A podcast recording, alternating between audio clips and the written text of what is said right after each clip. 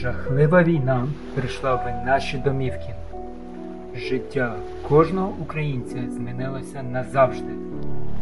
На жаль, ми не повернемо тих, кого вже з нами немає.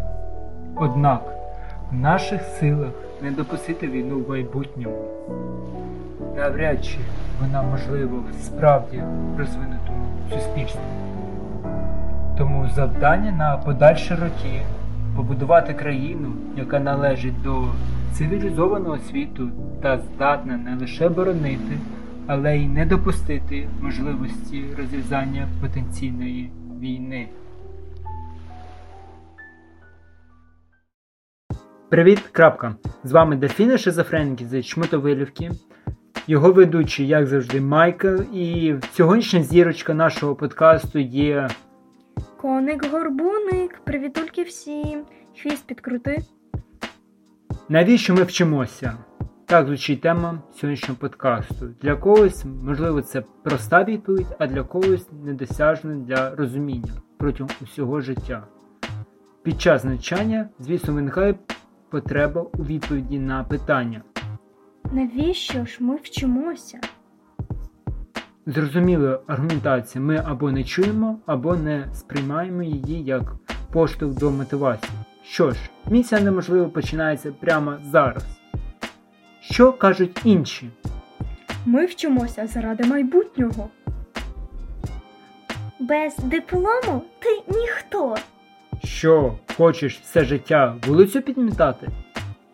Ці фрази мають певний сенс, але позбавлені контексту. Що ж, давайте конкретно розберемося, що до чого. Ми вчимося для того, щоб бути успішним. І це чудово. Але є лише 4 способи досягнення цього успіху.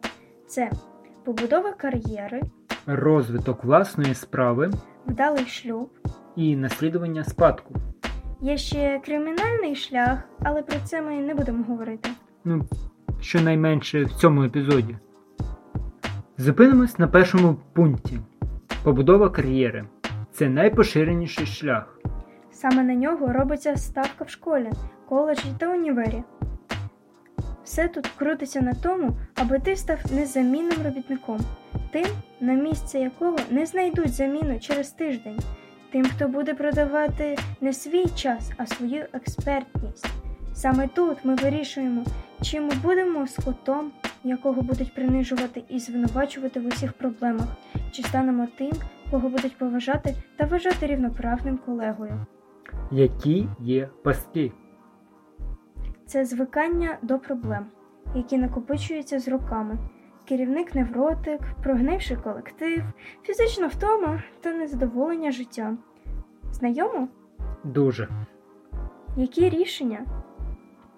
Все просто прокачувати експертність, знати більше, ніж інші, брати більшу відповідальність на себе, закінчувати курси, читати книги і практикуватися. Тут, нарешті, розумієш, що ці навики нам давали у школі. Виконання домашки і контрольна робота – це неуявні речі, а те, без чого ти не зможеш самодосконалюватись. Сподіваємося, ці речі вже набули іншого значення в твоїй голові, любий товаришу. Другий спосіб – розвиток власної справи. Бізнес – це справа ризикова та вартісна. Цим шляхом йде менша кількість людей. Але для досягнення успіху слід мати розум і досвід. Наголошу, Україна – це країна, де грошей більше, ніж гарних проєктів. Сумно визнавати, що нас вчать бути слухняними робітниками з кайданами на шиї.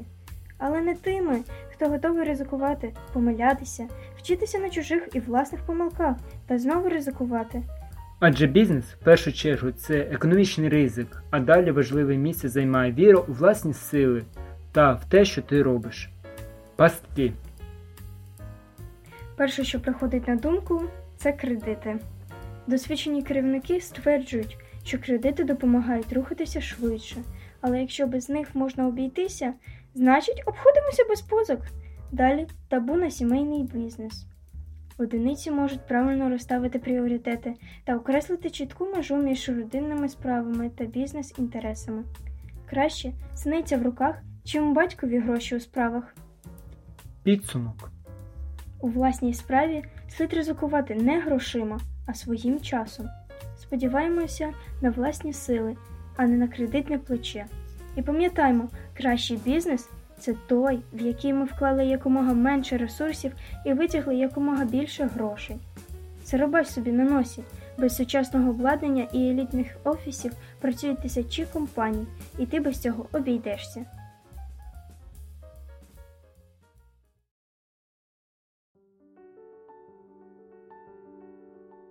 Вдалий шлюб. Звучить меркантильно, чи не так? Не погоджуюсь з цим. Проблема не в тому, що поширення прихованої проституції в Інстаграмі перейшло всі межі, а у відсутності розуміння процесу притягування подібного до подібного. Ми звикли, що якісь гламурні полювальниці за грошима бігають на випередки перед баблонавтами. І прийнято вважати, що це неправильно, неетично. Можливо. Проте ми маємо чітко усвідомити, що більшість спілкується з собі подібними. Тобто тим, хто розуміє проблеми, цілі, побажання співрозмовника. Тут варто не забувати наступне. Наприклад, раніше шлюби в аристократичних сім'ях відбувалися між подібними собі за статусом від народження. Зараз же той самий принц Вільям, майбутній король Великобританії, одружений на доньці звичайної стюардеси. Незважаючи на це, Кейт Мідлтон – ікона стилю, манер та ідеальний приклад королеви монархії майбутнього.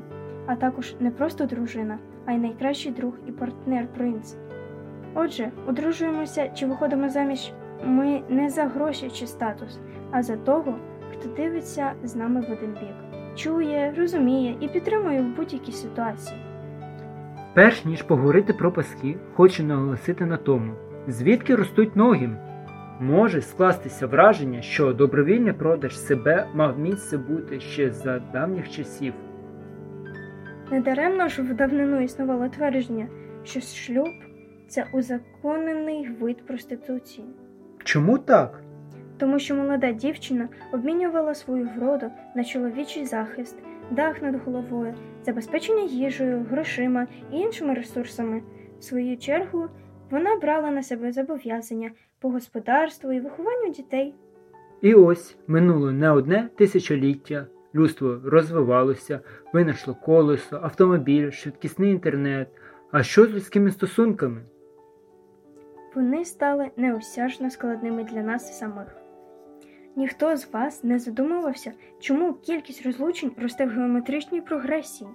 Більшість молодих людей в майбутньому не зможуть побудувати шлюб і прожити в ньому ціле життя, якщо, звісно, не помруть в молодому віці.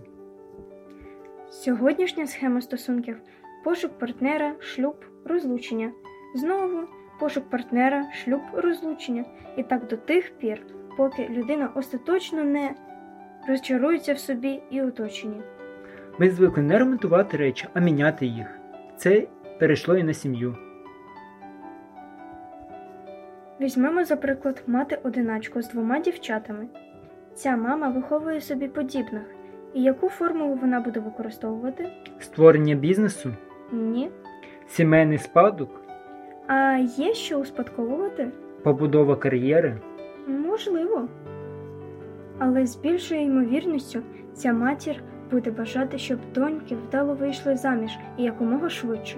А там, можливо, можна буде і власне особисте життя налагодити. Пастка цієї стратегії в тому, що в сучасний світ пропонує безліч можливостей для самореалізації дітей, а навмисне видавання заміж за гарного нареченого не вартує того, що після розлучення ви отримуєте доньку з малою дитиною на руках. Які є рішення? Побороти свої природні інстинкти. Обирати партнера не на стадії рожевих окулярів, коли в організмі відбуваються хімічні реакції, а в той час, коли вже працює голова і стає зрозуміло, чи твій це капітан корабля і чи в ті місця, куди він пливе, тобі треба. Наслідування спадку.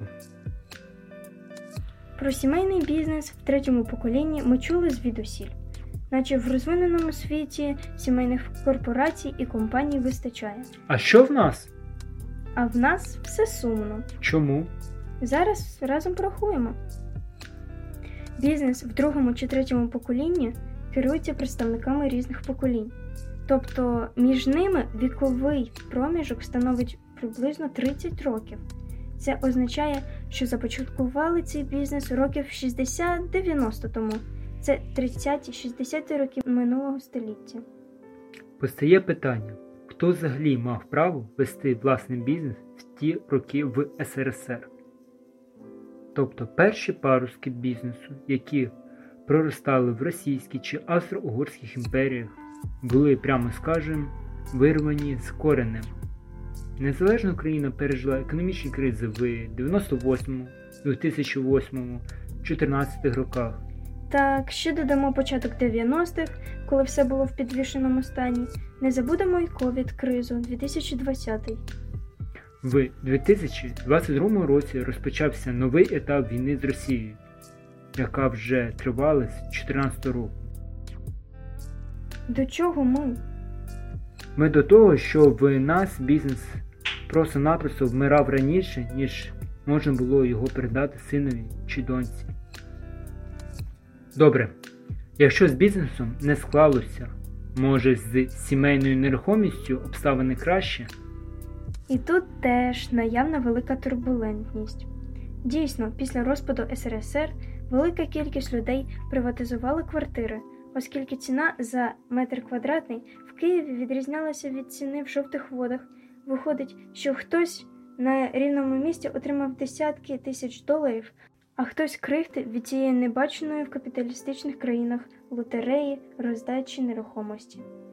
Додаємо до цього, що більшість молоді тяжіє до переїзду в місто-мільйонник, або щонайменше в обласний центр.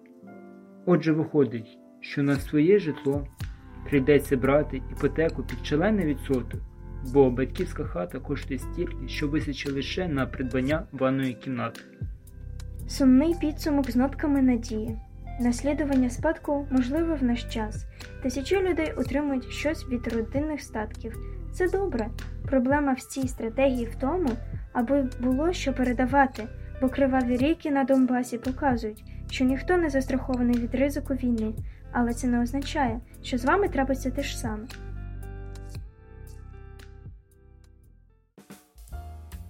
Підбиваємо підсумки. Сьогодні, сподіваємось, ми донесли до вас, любі слухачі, головну ідею. Ми вчимося не заради оцінок, не заради похвали, не для когось.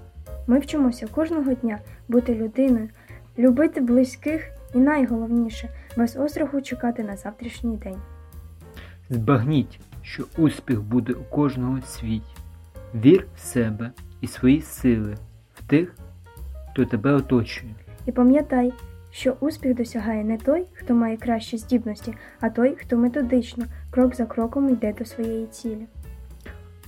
Тож, як говорить мудра китайська приказка, дорога в 1000 миль починається з першого кроку. Дякуємо діджею Малюську за сьогоднішні треки. З вами були Дефіна Шизофренкізи і Коник Горбуник.